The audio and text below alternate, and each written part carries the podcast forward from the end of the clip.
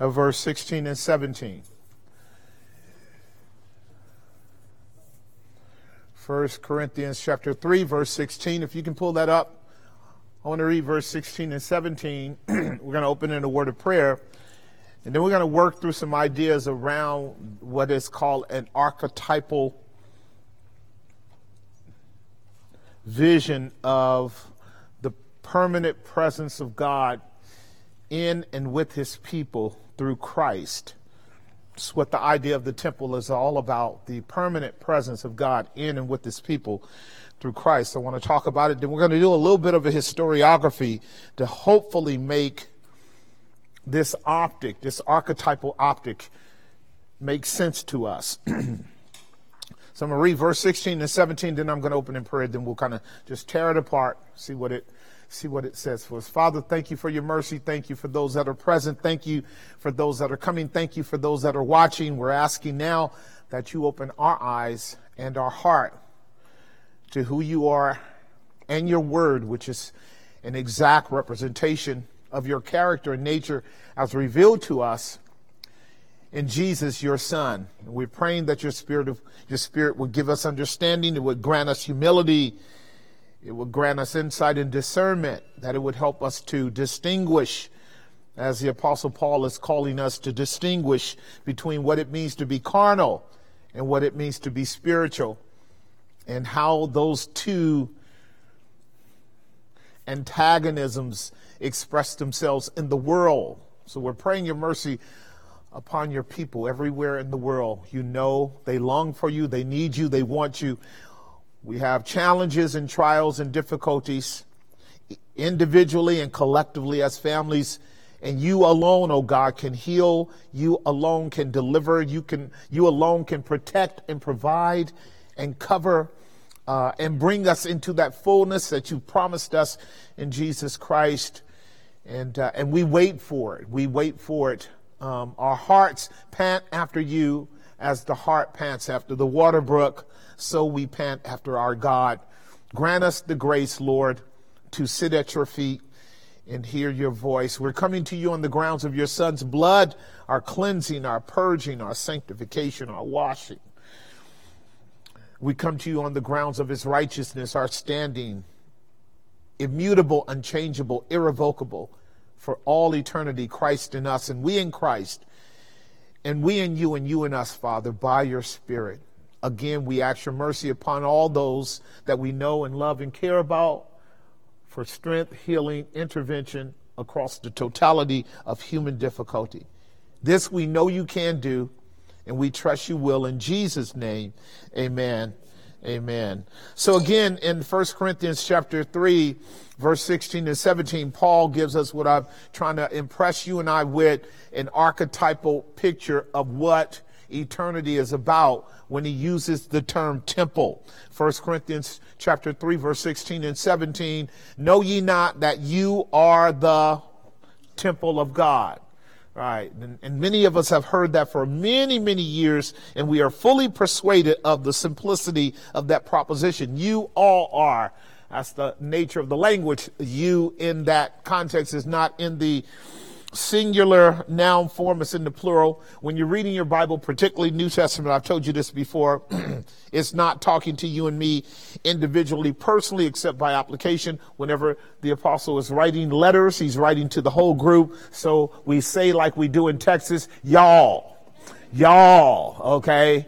Um, know ye not that y'all are the temple of God and that the Spirit of God dwells in y'all? Verse 17 if any man defile the temple of God, him shall God destroy, for the temple of God is holy, which temple y'all are. Verses 16 and 17 by the apostle Paul is actually reminding the Corinthians of their identity. He's reminding them of their identity. You and I know that's a big battle going on in our world right now. It's a big battle per capita on an individual level as to how human beings perceive themselves. it's a big battle uh, in legislature. It's a big battle in policy. It's a big battle sociologically and culturally today. It's an amazing thing that men and women cannot easily define who they are. Isn't that an amazing thing? Um, today it's controversial. Today you could lose your job if you misgender someone, if you misdefine someone. And yet God says we as people of God should be clear on who we are. Now, to be sure, we are more than just the temple of God. But in terms of this concept, this archetype, this big type, the temple of God, God wants the people of God to know that this is no small thing for you. If you and I miss, um, if we misdefine ourselves in terms of our identity, in terms of our uh, character, in terms of our calling on any of the other areas of life for which we can have our identity. We have multiple identity markers. You do know that.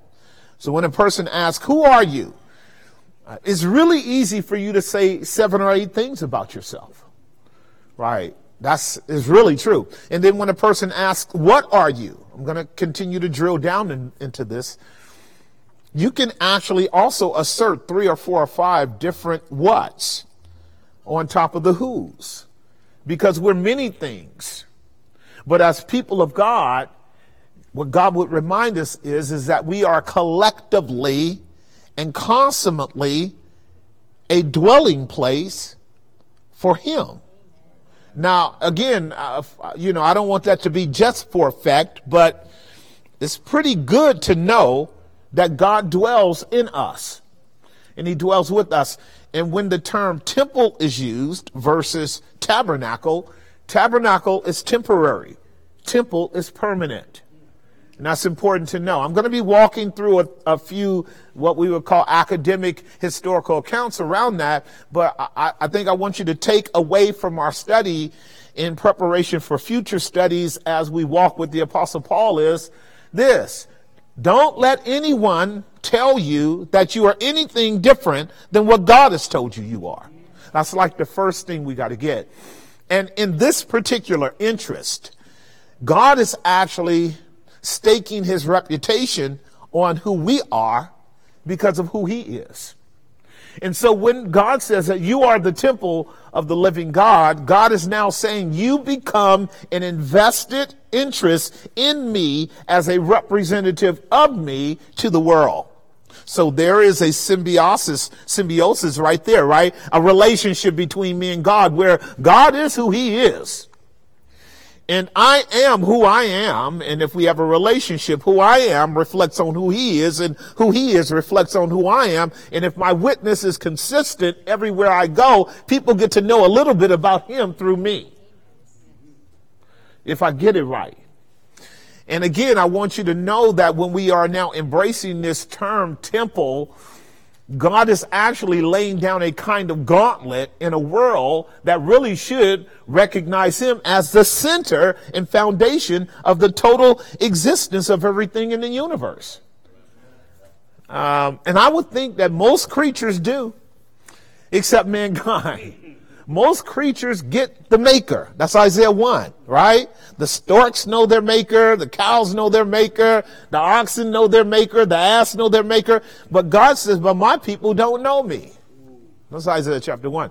So we know that you and I are dealing with a very, very challenging archetype, grand archetype around the temple because the temple has been built and the temple has been destroyed and the temple has been built and the temple has been destroyed and built and destroyed over and over again. And that historical reality of a building of a temple and a destruction of the temple and the building of the temple as a pattern up to this present day means that the temple is something that God's arch enemy wants to destroy because it sets the eyes of eternity bound souls on God when a temple is established. Does that make some sense? All right. So now going back to the verse, I want you to note what Paul is doing in the verse in verse 17. He is saying, if any man defile the temple of God, him God will what? All right, so if I had my board up here, I would work with you. In the grammar, the word defile is the same word for destroy. Okay, in the text. So when it says, if any man defile the temple of God, him God will what? Destroy, you could easily say him God will defile. Why? Because it's the same Greek term that's being used for defile as it is for being used for destroy. Now, what the translators are doing here, I believe, is not justified grammatically, but it is justified theologically. Because the central subject of the text is the temple. And we all know that a temple requires consecration and holiness that a legitimate understanding of a purpose for a temple is for cleansing and purifying and consecration. And that people that come to it are either coming cleansed, purified, and consecrated, or they're coming for cleansing, purifying, and consecration. Does that make sense? We'll see that shortly. So the reason the translators didn't go, if any man defile the temple of God, him shall God defile and that would have been a perfectly appropriate translation. Same Greek terms. Are you following me? Without any variation in the tense or modality of it, it could have e- easily been done.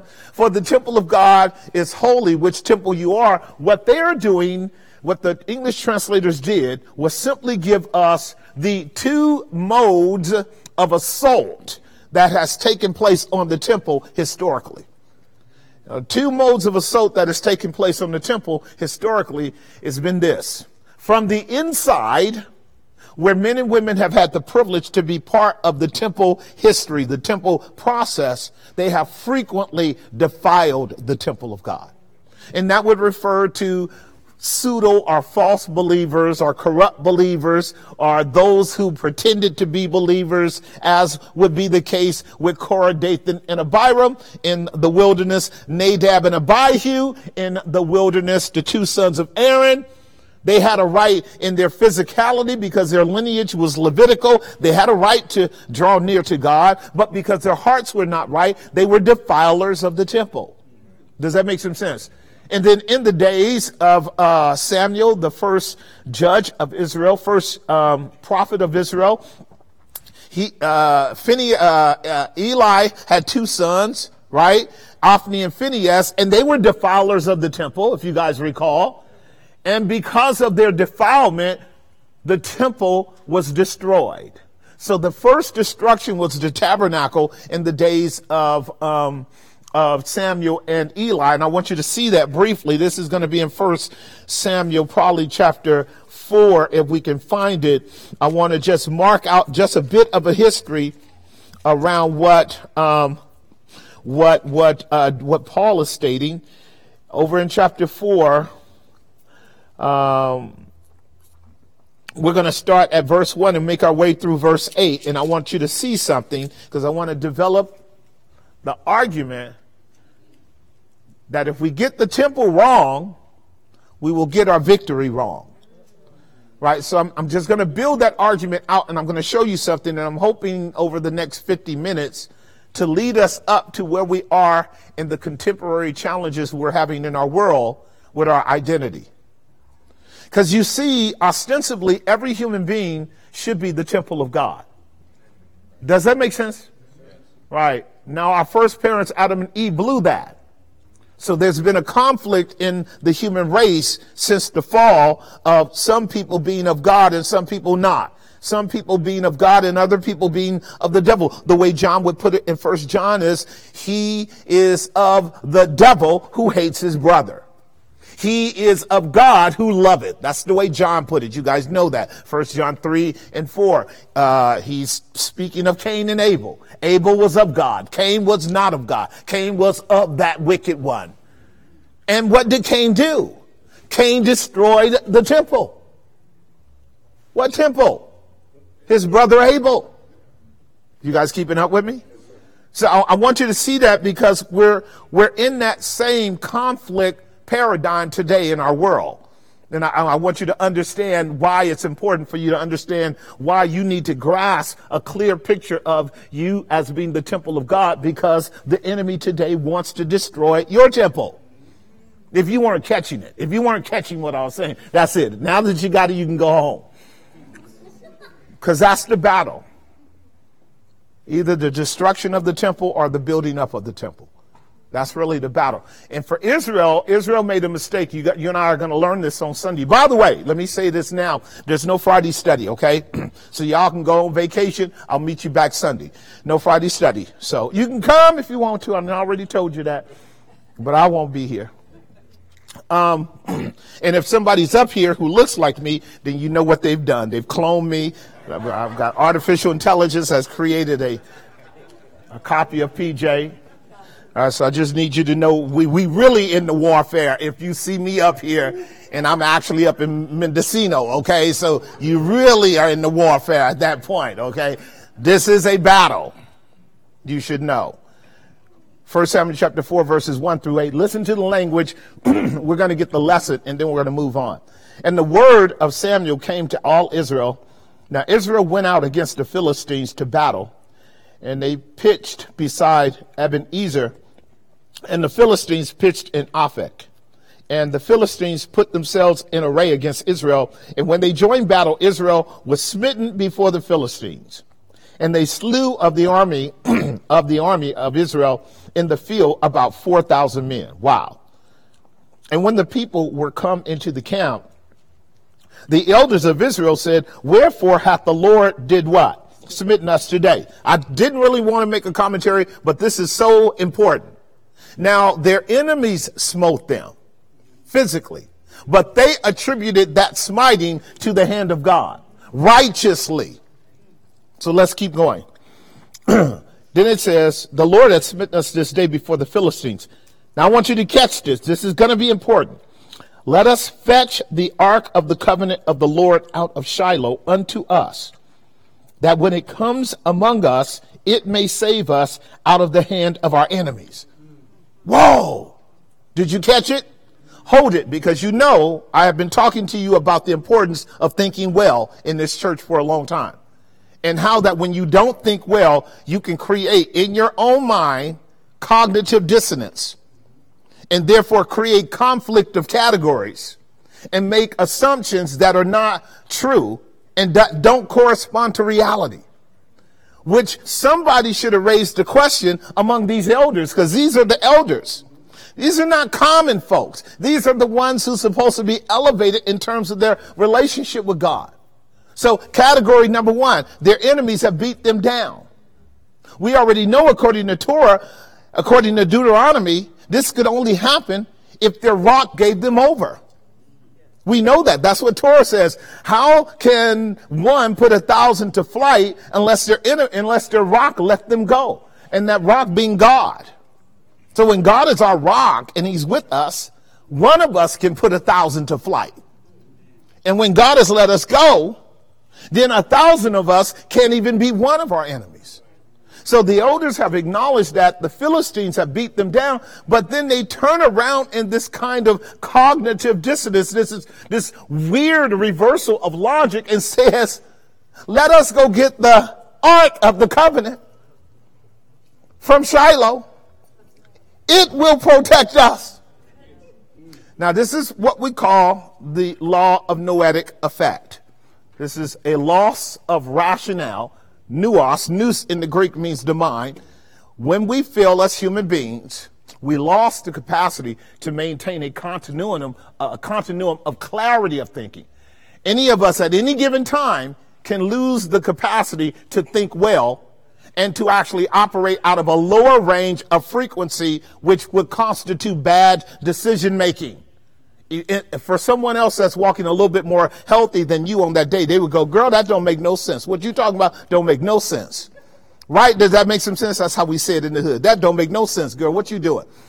And, and you got to reason through why is it that you made a choice of something lesser over against something greater when something greater was just affirmed as the cause of your demise?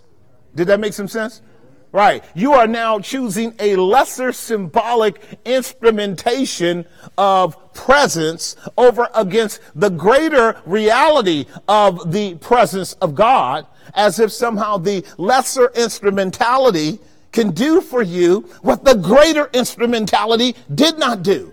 Did that make some sense? Right? It's important for you and I to be thinking right as Christians because unfortunately in our churches, frequently we engage in what I call religious postmodern fantasy. And it's not good when we do that because every human being was made with a conscience that has somewhat of an indicator of right and wrong. And the more we are engaging in irrational thinking and behavior, we are assaulting our intuitive capacity to know right and wrong. You can destroy your intuitive capacity for right and wrong by constantly smothering it with wrong choices, chaotic choices, irrational choices. This is how some of our children grow up with all kinds of psychopathic expressions because they can't trust their judgment because we didn't help them learn how to think well. I'm going to leave that right there for now. Notice what he goes on to say. Let us fetch the ark of the covenant of the Lord out of Shiloh unto us, that when it comes among us, it may save us out of the, our enemy's hands. Do you guys see that? So lock that in. I'll talk about that later. When I bring it up, you'll know it. The real versus the facsimile. The authentic versus the artificial. Okay? We're choosing the artificial versus the authentic. And we're asking the artificial to save us, even though all it is is symbolism. But the artificial is a representation of the real. So much so that the Shekinah dwells on it when it's pleased. But on this occasion, nothing of the Shekinah is present, and it hasn't been for a long time. But because the people are in such a backwards way of thinking, they're going to the lesser, the facsimile, and now the false over against the true. This is what we call apostate religion. Did that come home? When we engage in this kind of choice making that doesn't correspond with the authenticity of God's real representation. All right, now notice what he goes on to say. Verse 5. And when the ark of the covenant of the Lord came into the camp, all Israel shouted with a great shout so that the earth rang again. Now, do you see? Not only did they make a choice for the lesser, the unauthentic, the facsimile and copy, but now they are trying to rev themselves up with a kind of celebration around it as if somehow it's going to quicken that ark to fight for them. That's insane, isn't it? But it's what goes on every day in our world. Let me drill down into a little bit more, verse 6. And when the Philistines heard the noise of the shout, they said, What meaneth the noise of this great shout in the camp of the Hebrews? And they understood that the ark of the Lord was come up into the camp. And the Philistines were afraid, for they said, God is come into the camp. Stop. Uh oh. Now, when my enemies, who I happen to know are rank unadulterated idolaters are actually framing a narrative that corresponds perfectly with my narrative. What I know is God is showing me that I'm deluded just as much as they're deluded because they're sharing the same story with me. Did that come home? Good. I want you to capture it. See, because they're idolaters. They worship Dagon and all kind of other false idols that they make with their own hands. And those idols do not live, they do not breathe, they can't speak, they can't do good or do evil. You knock them down, they don't get up on their own. They're a piece of stock of wood or clay covered over with silver or gold. There is no life in them at all. And those that make them are what? Like unto them. So this is where you and I are in our culture today. Some people are being made over into the idolatrous image of something that constitutes a false God. And some of us are being made over in the image of the real and true and living God. And the battle that is taking place in the field of, of, of warfare, this, this fifth generation warfare that I'm dealing with, is a battle of ignorance as to what is taking place so that men and women are making wrong choices. And Paul is asserting that this is what's going on in Corinth at this time because as I shared with you the historiography of Corinth, Corinth was wide open to all forms of pagan, mystic, symbolic religion. And so rather than Corinth being clear on who the one true and living God is, they were open to, again, the mystery religions of the first century uh, Roman Empire and Greek culture, and they allowed all of those pagans in, and it created the party spirit.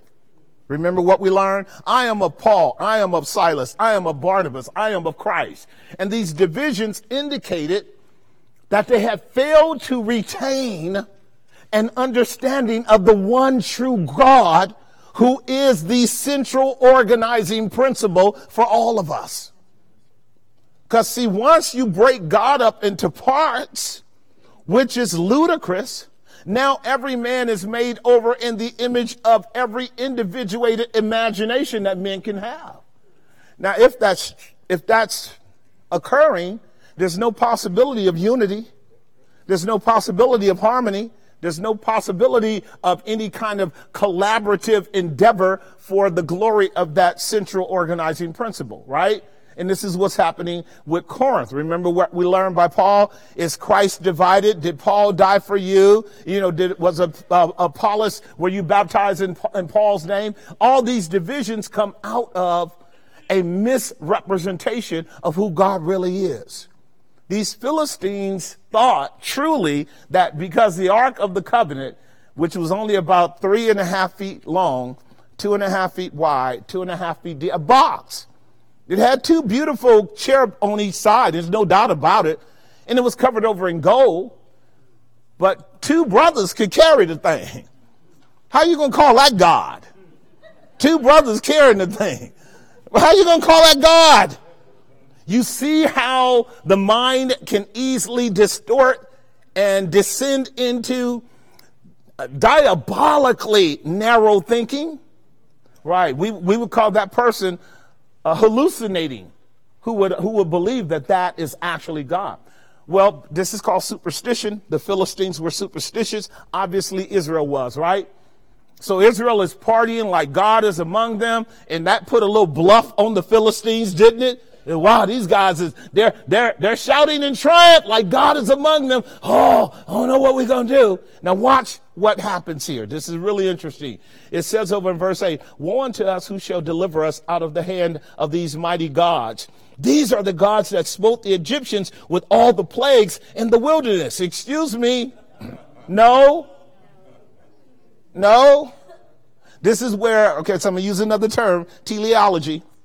Teleology, or what we call biblical theology. Teleology is the history of God working progressively over the course of time to reveal himself. We say that God reveals himself progressively from the beginning of time to the end of time. So as he manifests his purposes and will in our life, he raises up men and women to be reflections of that. And we write it down or we put it in art or we put it in stone so that humanity knows that God showed up at this time. God showed up at that time. God showed up at this other time. And all of those pieces become a collective of the continuum of God's revelation. Does that make sense? That's Hebrews 1 verse 1, right? But God spoke in divers times and in many ways to our fathers through the prophets. He's calling it piecemealing revelation. What we know about this statement is that the Philistines got it wrong. The ark didn't even come into being until we are in the third month of our journey in the wilderness. No, it was the true God that got in the case of the Egyptians. And there was no image with God at that time. It was just God all by himself in his glory and his power with two old men, one with a stutter and the other one older than him and a crooked stick by which God destroyed Egypt because he uses the foolish things of the world to confound the mighty. Right? And, and it, there was no ornate symbolic entity like an ark that was there. That came later. Very important to know. So often in, um, in religion, people get their history mess, messed up as well. And you, you need to know how to pick up on that because this was a misrepresentation of uh, teleology as well as biblical theology. But notice what happens over in verse 9. Be strong and quit yourselves like men, O ye Philistines, that ye be not servants unto the Hebrews as they have been to you. Do you see it? Woo! Quit yourselves like men and fight. now, something happened here, which is really interesting. They heard themselves talking about the God of Israel, and they thought, this God of Israel, who in the past destroyed the greatest nation on earth, maybe he is going to subdue us, maybe not. They're looking back at history and they're looking at the future. Here's what they're saying. If we just sit here and let the past, as we see it, dictate our outcome, we're doomed. Did that make some sense? All right, I'm going to have to drill down into it to help you. If we sit here and let what we have framed as history be true, we are doomed. In other words, if we allow ourselves to succumb to fatalism and suggest that the past is equal to the present, then there is nothing we can do. We will become their slaves. Did that make some sense? All right. Christians dangerously fall into this trap too. Right. So, you know, I've been telling you guys over this whole two and a half year COVID foolishness not to allow yourself to think that the systems of this world and the governments of this world and the dark powers that govern this world are sovereign, omnipotent, and immutable. Haven't I told you that? I've told you don't open your mouth talking like they are inevitably going to have their way. Because when you do that, you are speaking anti faith. You cannot be speaking faith when you're taking the past and making it equivalent to the present as if the past is immutably the present and the future. Right. So for believers, we never walk by past, we walk by, and faith is always forward oriented. And faith is always optimistic.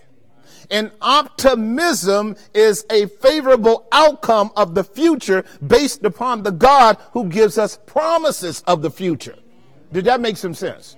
Right. So like this is extremely important to know the only way you and I can be pleasing to God is to see the future the way God sees it.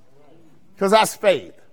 And then you live in that faith and you declare that faith. What's really interesting here is the Philistines shook themselves from the past and said, we are going to fight through the inevitable. Give them credit. Give them credit.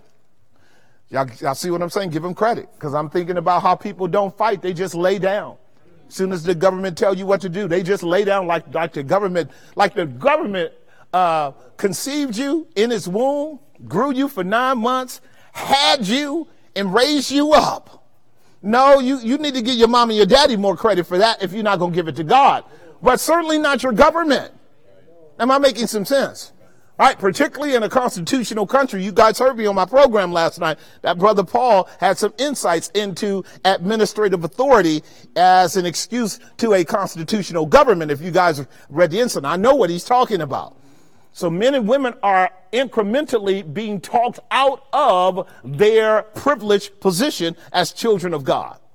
And when you and I are being talked out of our privileged position as children of God, we don't have the confidence, confideo meaning to be in fellowship with God, confideo, it means to be in unity with God. Your confidence comes with your union with God. I'm going to say it one more time. Con with fideo, faithfulness to God it produces in you confidence, assertiveness, and therefore optimism to be able to say, Our God is with us. We will fight and obtain the victory, right? If anything, what we're going to make sure that we do is pursue counsel as to know what to do when the enemy is coming up on us which neither the Israelites did nor the Philistines. So we know this warfare is taking place outside of the counsel of God as a reference point for the people of God. There's nothing that you and I should be doing where we don't first do what? In the multitude of counselors, there is safety, right? In the multitude of counselors, you and I are able to have a good warfare. Notice what it says in verse 10 as it follows through. And the Philistines did what? They fought. And Israel was smitten, and they fled every man into his tent. And I want you to mark this. And there was a very great slaughter, for there fell of Israel 30,000 men. Now remember, we just saw a few thousand slain a little earlier. Now 30,000. So they are losing more men, are they not? I'll take you again back to Deuteronomy chapter 30. How shall one put 10,000 to flight except their Lord had given them over? So God has abandoned Israel to the losing to their enemies, has he not? It's important for you to see that. The next thing I want you to capture is this. Look at the next verse, because we're almost home with me drilling down the point. I'll come back later. And the ark of God was what? And the ark of God was taken. There it is. The ark of God was the symbolic representation of the presence of God and the throne of his glory. Because the ark of the covenant was in the holy of holies. God is king. He sits on his throne in the temple. That's where you meet god as the monarch of the universe. And god's throne is taken now. Albeit we're dealing with what? Symbolism but symbolism matters to God because God told Moses to tell the people of Israel, build the tabernacle, build it this way, take the pattern that I'm giving you from heaven and make sure you do it right. There I will meet with you to forgive you of your sins and to counsel you as to how you should go. So when the ark is taken, Israel now has totally lost its identity. Did that make sense? They have no identity now. No national identity. They're done.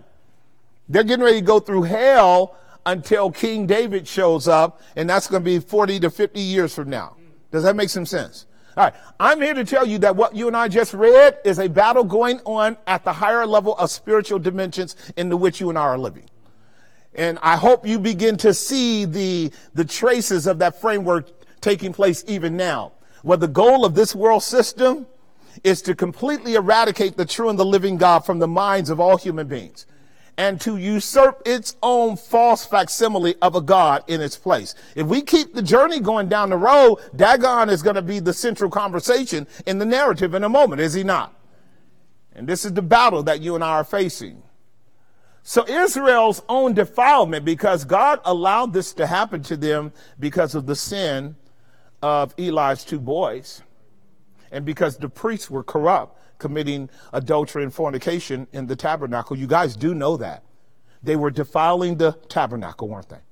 And because they defiled the tabernacle, guess what Paul said? God will defile them. And so defilement has taken place now. Israel is without a mediator, it's without a priest, it's without a king, it's without a God. This is what you and I want to be working through. Go back to our text now. Let me do a little bit of New Testament analysis to kind of um, build around where we are so that our application can come home on the personal level. The takeaway that I want for you and me is that you and I are to take very seriously who we are in Christ and to drill down into our walk with God at such a level as to be able to naturally, as a secondary sort of impulse, push back against everything that exalts itself against the knowledge of the truth. There has to be a natural inclination to push back against everything that would seek to defile the temple of God. Does that make some sense? Right. And, and that means you got to wake up to all of the nefarious methods in which our system lies to you. Because it lies to you on so many different levels to distract you from the real warfare. And the next thing you know, you're actually sounding like the enemy and actually working for the enemy and you don't even know it. This is going to be very important going forward particularly between now and the next election. I'm here to tell you, it, you are about to see some wild things in your world. Okay, at, at, at, profoundly demonic levels, at profoundly illusory levels, at profoundly psychologically troubling levels. And if you and I are not grounded in God, you and I will easily be swayed. Okay, very important. So going back to our text, Here's what Paul had stated. If any man defile the temple of God, him shall God destroy. For the temple of God is holy, which temple you what? Are. Now look at verse 18. Let no man deceive himself. See it? If any man among you seems to be wise in this world, let him become a fool that he may be wise. Now, what is, what God is doing right here is helping the Corinthians discover access to God, and it's by the oxymoronic principle of humility before honor. Humility before honor. Notice that he's still taking up the paradoxical terms that he used in 1 Corinthians chapter 1. What did Paul say in 1 Corinthians chapter 1? Start with me back in chapter 1 over in verse 21. For after that in the wisdom of God, the world by its wisdom did not know God.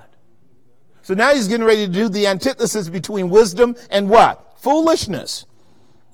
It pleased God by the what? Here it is. The moronic nature of preaching to save them that believe. So notice what, what, what Paul is saying. What is highly esteemed among men is an abomination to God. This is Luke 16. And the Christian has to have a very sound set of mechanisms by which he is able to invert the wisdom of the world so that we don't see it as wisdom, but see it as foolishness. This is an inversion process that you have to have discernment for. because the wisdom of the world is something that you and I in the physical dimension will naturally agree with because it corresponds to our natural carnal nature. Did that make some sense? So I'm going to say it once more because it's important to, to uh, understand that when one becomes a believer in Christ, we have to know how to acquire that discipline of inverting human wisdom so that it can be seen from God's vantage point. Particularly when human wisdom boasts itself of being something that is not. As soon as human wisdom boasts itself of being something that is not, we have to invert its bigness and turn it into its smallness so that we can see it with God's eyes and be able to laugh at it for its ludicrousy.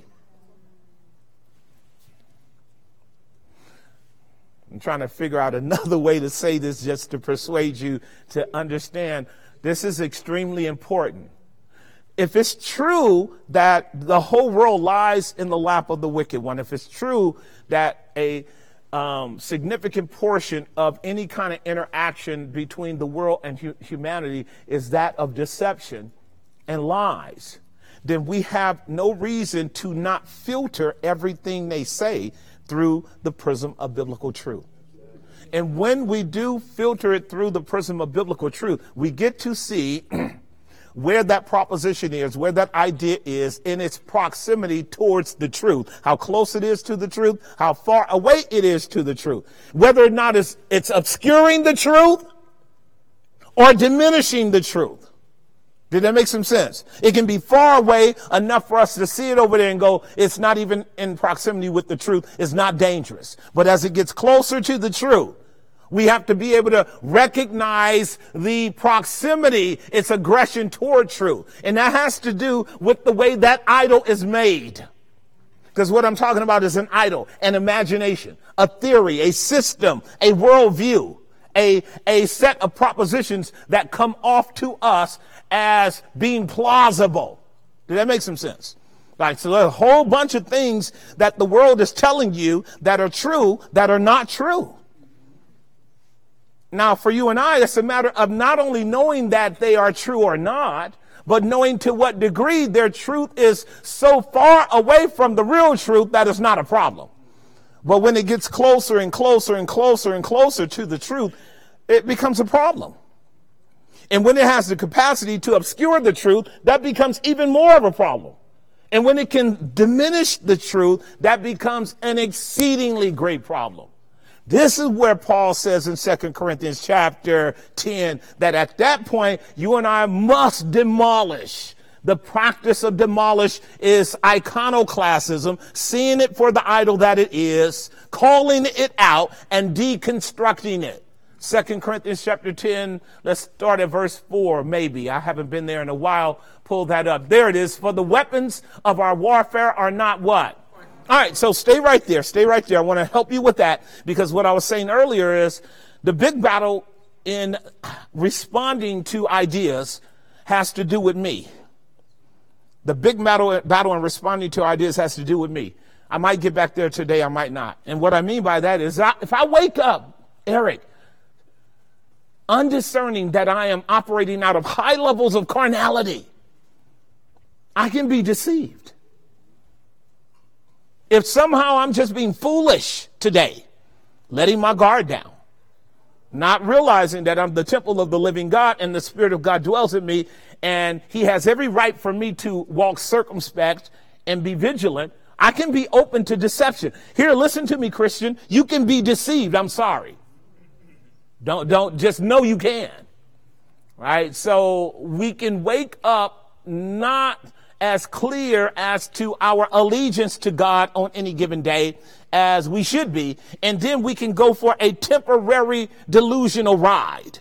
I call it temporary because you know, ultimately, if you have a good practice of loving truth, eventually you wake up to the incongruity of the lie that you've embraced, right? So the great whore, the system has seduced you into a temporary relationship and, and, and you're kind of enjoying it because largely it's about meeting the carnality of your flesh. But, but eventually, because you're a child of God, you pick up on the internal conflict that comes with that excessive gratification. That makes some sense, right? After a while, you go, nah, this is not satisfying. Something wrong here. No, this is not satisfying. I know it said grade A, 100% B, but it tastes like it's got a little chemicals in it somewhere. Well, because they're lying to you. Right? They're lying to you. And so, uh, the need to pick up the need to pick up on those kinds of things is important because if you don't have a discernment system that is robust, just out of fatigue, you're not going to want to be discerning. If you don't have a discernment system that's robust, just out of fatigue, you're not going to want to prove all things and hold fast to that which is good. You're not going to want to. You're going to just want to believe that what they said is true about anything. See what I'm getting at?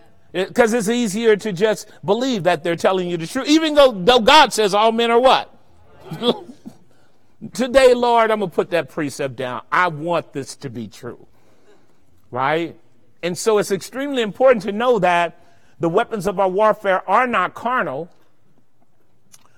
but are mighty through God to the pulling down of strongholds.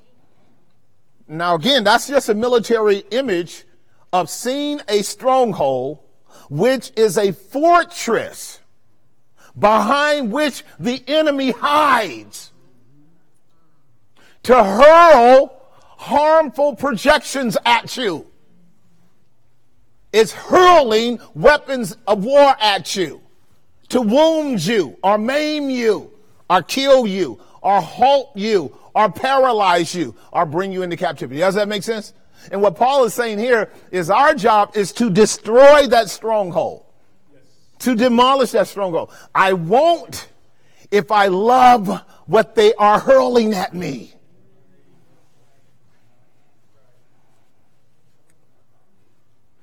I'm not going to give you the list today, but there's a list of things they're hurling at us all the time. And some of us are saying, I think I can live with that. And this is no different than the battles that Israel fought where God says everything is to be cursed. Now, every battle, God didn't say everything is to be cursed, but some battles he did. You guys know what I'm talking about. Jericho, right? Um, First Samuel with, with Amalek and Agag. Nothing was to be saved. Nothing was redeemable. There are things that you and I hear, propositions, ideas, promises that are irredeemable. And what we have to be able to do is recognize that this is an accursed thing that I cannot modify and bring into my space and into my home and think that somehow it's going to be nice and kind to me and my family. The accursed thing must never make its way into our home. Did that make some sense? This is where our families have been destroyed in, in the West for many, many decades. We've allowed the accursed things in. And the accursed things will sit there on the shelf, harmless and quiet, waiting for you to imbibe it. That's the nature of harmless things. And then after a while, what you have taken as your servant, they become your master and you become its slave. I'm not going to give you names. I'm going to let you work it out. As you're driving home, may the Holy Ghost just start running a whole list in your, in your head of these kind of false idols that are close enough to get us in trouble if we don't think them through. All right. So notice what he says in verse five. We are casting down what? That's a lot of work. Now, imaginations are theories. They're ideas. They're concepts. And so be careful of the word thoughts. The word thought is not like just having a thought in your head. It's a whole body of ideas. That's like, like treaties and contracts. Okay. That's what it's talking about, right? Systems. Right? That's what it's talking about. Methodologies wiles and devices that are constructed and framed and embedded inside Trojan horses. And a Trojan horse is a gift that externally does not look imposing or dangerous, but because we're operating out of carnality, we will let the gift come in. Did that make some sense? See, if I'm carnal, I'm going to love the way that Trojan horse looks. And we, they want us to put it in our living room or in our front yard so it can be the center of our of our admiration. I'm making some sense, right? And again, I'm intentionally not naming things.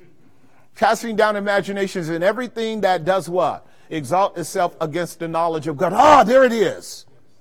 Close your eyes to what you see and open your mind to what it said. And now you can know whether or not you're dealing with something that is rooted in an antichrist system.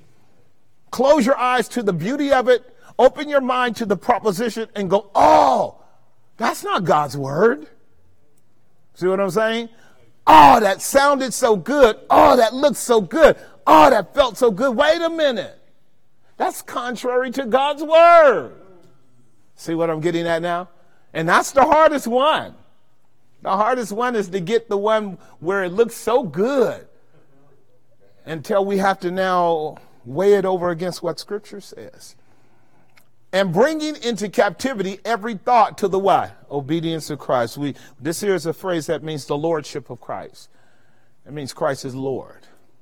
So when you and I are waging war against these ideas, we're doing it because Christ is Lord. Christ is the one that is worthy to be honored. Christ is the one that God has made both Lord and Christ. And so we're doing everything to bring it into subjection to Christ. This is a big problem in the church too. This is a big problem. I'm going to do one more thing as we get ready to shut down and enter into prayer. I want you to go back with me now. I want to show you a, a, um, a vision of uh, the utilitarian work of those who are faithful. I want to start back at verse 4 and walk through verse uh, 9 4 through 9, and that's going to be for us under point number two. Their collaboration was a sign of unity. And, and I'm going to see if I can make an application, and we'll have to drill down deeper into this next week. If you and I are in a warfare, if we're in a spiritual battle, um, then we know that there are sides that have been established, sides on the which um, if you're on God's side, you are supposed to be on his team in this battle. Sides for which, if you're not on God's side, you're on the other side. And they are using you and you are using them and you're waging war against God. Does that make some sense? Right. So that's like a real, that's, that's a real thing, just in case you didn't know. You, you may not wake up every day believing you're in a battle, but actually you are, okay? And so, and that battle has micro realities and macro realities. And we both know that because after a while, the macro cumulatively builds up into a macro. And then we go, you know what? That was a battle all along. I didn't want to deal with it. Now I got to deal with it. See what I'm getting at? All right. So I'm just letting you know if you go for prolonged periods in your, your week or your months and you don't sense that you're in a spiritual battle that just, just requires discerning that side versus the side you're on, you are asleep okay? Because it can't be possible to have a healthy, vital walk with God without every day putting on the full armor of God. It cannot be possible to have the joy of the Lord where you are being hit with darts, fiery darts by the wicked one because you are not armored up. Your panoply is somewhere else and you're feeling those hits and you're miserable. See what I'm getting at? You're miserable. You are knocked out of position. So you're off track. Because a lot of times all the enemy wants to do is to hit you with some of its artillery to knock you off track. Because if it can knock you off track without you knowing it, you're going down a track that is further away from the will of God. And after a while, it gets cold and dark. And that's all it takes. It's to knock you off track by a little bit of something. And we don't need to make you wake up to the reality that you're in a war. You can keep thinking that you're on a, the yellow brick road to, to Oz land all you want to, and you're getting further and further and further away from God. That makes sense, right? That's strategy and warfare. But while one says, I am of Paul, another, I am of Apollos, are you not what? Right. So here's one thing that you and I have to always be careful of, particularly in the church, is hiding behind the stronghold of a party spirit. Hiding behind the stronghold of a party spirit. Okay, that's very important. And, and, and you and I have talked about this on the larger level. I'm not going to waste a whole lot of time here. This here ought to be a challenge for everyone. This has to be a challenge for everyone because what this means is if you and I don't discern the attractiveness of a party spirit, you and I can be the product of a party spirit and actually enter into a kind of matrix of group deception. Did I make some sense? When you're in a party spirit, you in a group of people whereby you guys are like-minded, but your like mindedness does not generalize across the totality of the body in a way that constitutes a legitimate entity of truth. So cults are that way. Cults can have a whole lot of internal dynamics that constitute fellowship and taking care of one another and enjoying one another, but their overall worldview is dark and divisive and destructive, and it doesn't correspond with truth. Here's another way I'm gonna help you with that. I'm gonna lob this in so you can get it. Most of the time, when you're caught up inside a party spirit cult like community, the only way you can see it is if you have an opportunity to step on the outside of it and see it for what it is. You will never see the cultic tendencies inside that system. You will never see it because you're inside. And inside any system, no matter how dark it is, it has its own internal coherence. It has its own system of logic. It will grant you the grounds of believing that it's coherent so long as you're operating in the narrow sphere of that system. That's how cults work. Okay, I'm letting you know cults in the church, cults in secular systems, cults in businesses, cults in relationships. The child of the living God has to be able to be objective enough to know when these cultic tendencies are showing up everywhere, because that's what the party spirit is. Okay? And, and, and you and I have to know how to negotiate what it means to deal with the body of Christ at large in all of its beauty and diversity, and yet at its non-negotiable unity. The non-negotiable unity factors that make up the true body of Christ around the world versus those things that would get narrowed down into kind of cultic tendencies. Did that make some sense? This is a difficult thing unless you're mature. If you're not mature, you can easily slip into the group of four over there and no more. Us four and no more. And they got all the answers. Until, uh, uh, until their neighbor comes along and spies them out right? Which is what needs to happen if you're in a cult. You need somebody from the outside able to actually lodge an accusation into the group so that the group can have an epiphany that there's something wrong here. And self criticism, self analysis, and group analysis can take place to make sure you guys are on the right track. Does that make some sense? Right? Otherwise, you're being set up to be part of what is called a honeybee network. This is a beehive network system. A beehive network system is all of these little cultic groups are really part of a larger beehive system that's controlled by a grander scheme that is able to keep all of these little groups thinking that they are the center and paragon of revelation and they're a million miles away from the truth. You and I have this going on in America and in the West in such visceral ways, I don't even have time to go into it. This is why every day you and I wake up, we have to wake up asking the question, is he mine and am I his? And it's Jesus the chief revelation of God's glory for me and the grounds of my being and purpose for existing. Because if he is, then even if I am inadvertently attached to some kind of, uh, maybe some kind of sympathy towards some kind of uh, party spirit, at some point Christ will intervene to show me that I have committed some temporary idolatry that is no good for me or my family or anyone else. Does that make some sense? Very important. So here, verse four, verse five. Let's keep going. Carnality, uh, need to say, is where we can get trapped. When it's all about me and my flesh, we can fall prey to anything. Who then is Paul and Apollos but ministers by whom you believed, even as the Lord gave to every man? You know what Paul just taught here? He taught the two are individuals, but they operate out of a larger unity, and that larger unity is for the good of the whole body. Did that make some sense? Paul is about to show you and me that between him and Apollos, there is no party spirit.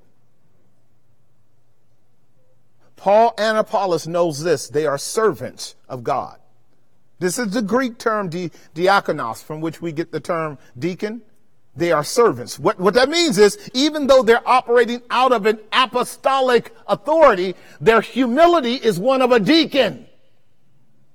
See, that too is the paradox of the gospel. Humility before what? Honor. So this is how God could use Paul and use um, uh, Apollos. Paul is the one that's rude in speech. Apollos is eloquent in speech. He's the eloquent brother. In fact, his Greek name betrays him because Apollos is one of those gods that is eloquent in his presentation. So he, his mama named him that, but God saved him. And so Apollos is solid in the word, but he's eloquent. And this is why some wanted to be with Apollos and others wanted to be with Paul. I got it. Apollos makes you feel good. Paul gonna get in your tail like a good old Hebrew daddy. See what I'm getting at? And what Paul is saying, sorry, you may not like my speech. My speech may be rude and contemptible, but God is using me. And, and I have a sword and I'm your spiritual father. He told them that. You guys got a bunch of teachers, but I am your spiritual father. God used me to plant the gospel in your community. I love that. Because what Paul is saying to the church there is when you when you meet, when you hook up with, with Apollos, you're not going to find any substantial division between me and Apollos. He teaches slightly different than I do because he's a different human being. I teach slightly different than he does because I'm a different human being. But we have the same message, the same gospel, and we're committed to the same God, and we're laboring in the same cultivated field. Did that make some sense? All right, so very good. Watch here, verse 6. I have planted and Apollos watered, but God gave the increase. So now here, this is what we call trifecta in, uh, in horse racing. This is the one, two, three factor. If you have the first principle right and you have the second principle right, you can expect a third principle to be a winning principle. Okay. I have planted Paul, Apollos as water, and guess what? God loved that enough to increase it. Did that make some sense? I have planted Apollos as water, uh, and you can work that through for yourself. Paul initially establishes the gospel in Corinth. Apollos comes behind and unpacks the scriptures in the eloquence of his deep knowledge of the Hebrew language. And he can do it in such a way that the people in Corinth really get Apollos. But Apollos didn't do the hard work of breaking up the fallow ground and putting in the seed like Paul did. And watch this. Paul does not mind that all he was called to do there was plant that seed. Another brother comes along and waters it, and I can tell you what Apollos would have said. Apollos would have said, I'm so glad. I'm so glad Paul was the one that had to do the hard work. Because I don't like getting my fingernails dirty. I just went around watering. And God gave a harvest. I'm going to show you that next week. But before we do, I want to close here with Isaiah chapter 52 here. I want us to see this. Isaiah chapter 52. Can you pull up Jeremiah chapter 3, verse 15, then Isaiah 52, uh, Jeremiah 3:15. Just a quote. Listen to this. And I will give you what? I will give you what? It's in the plural, so that means multiple. And what kind of pastors will they be? According to my heart. This means that they would have been part of the Davidic rule. Okay, this here is a Davidic principle. Dawid is David, the one of whom God said, He is the man after my own heart. Okay, I just want you to get this is a Davidic principle. This is a Davidic principle. David is a picture of Messiah. He's a picture of Christ. Christ is the very bosom of the Father. This should be the fundamental drive of all leadership. Did that make some sense? That they should have the recommendation of God as being those who are men and laborers of the cause of the gospel after God's own heart. Because that's the same thing that God said of David, right? He did not say that of King Saul. He did not say that of King Saul. It's important for you to know. According to my heart, which shall do what? Feed you with knowledge and what? Great, great promise, isn't it? Right? It gives the metaphor of the sheep eating well, growing, being healthy, and actually making it safe to their um, harbor. Now, here's the one that I want to close with Isaiah 52, verse 7 through 9. So these are pastors in the plural. You meet them, you want to make sure that they know God and that they're teaching according to the will in Revelation. So God is using an anthropomorphical term when he says heart. You guys know that. That's an anthropomorphism. That means the center of his being. That actually means Christ has to be in you because you can't know the Father without the Son. Right? No man has seen God at any time. Only he who is in the bosom of the Father has revealed him. So legitimate teaching has to be the consequence of men drawing near to the Father through the Son by the Spirit. You guys got that, right? It's important to know. It's important to also know the, the marks of a difference between a faithful pastor and an unfaithful one. It's really important to know, particularly in the day in which we live. This is beautiful. How beautiful upon the mountain are the feet of him that brings good tidings. Who is the him here? The preacher. The preacher is the one bringing good tidings.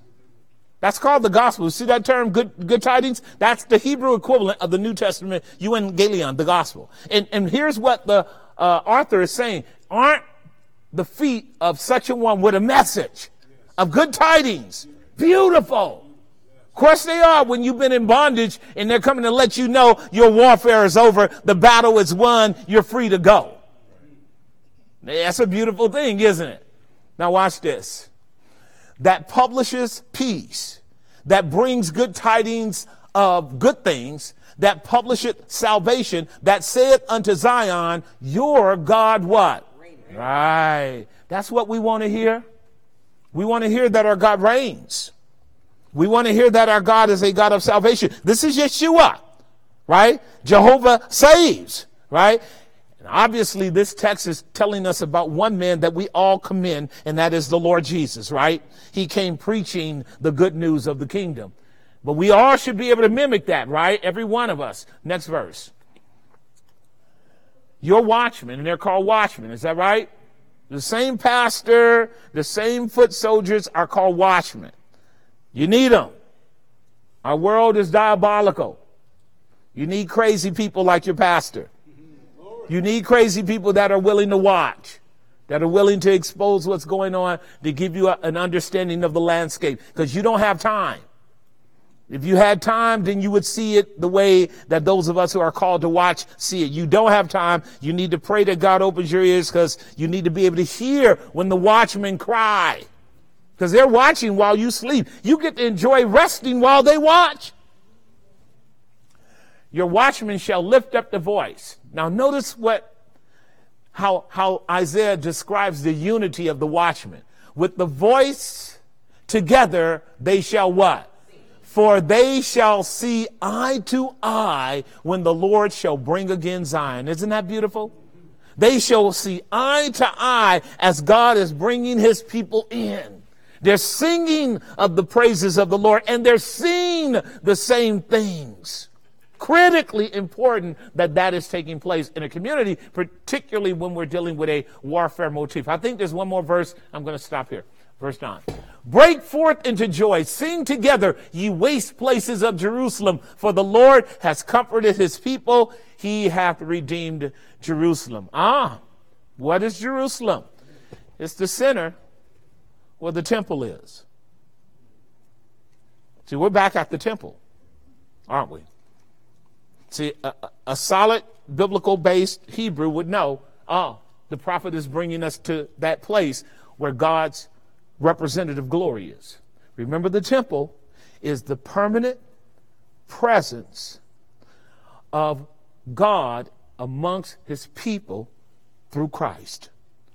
The permanent presence of God amongst his people, in his people, through Christ. Christ is the temple, and we are the temple in him, and God dwells in us.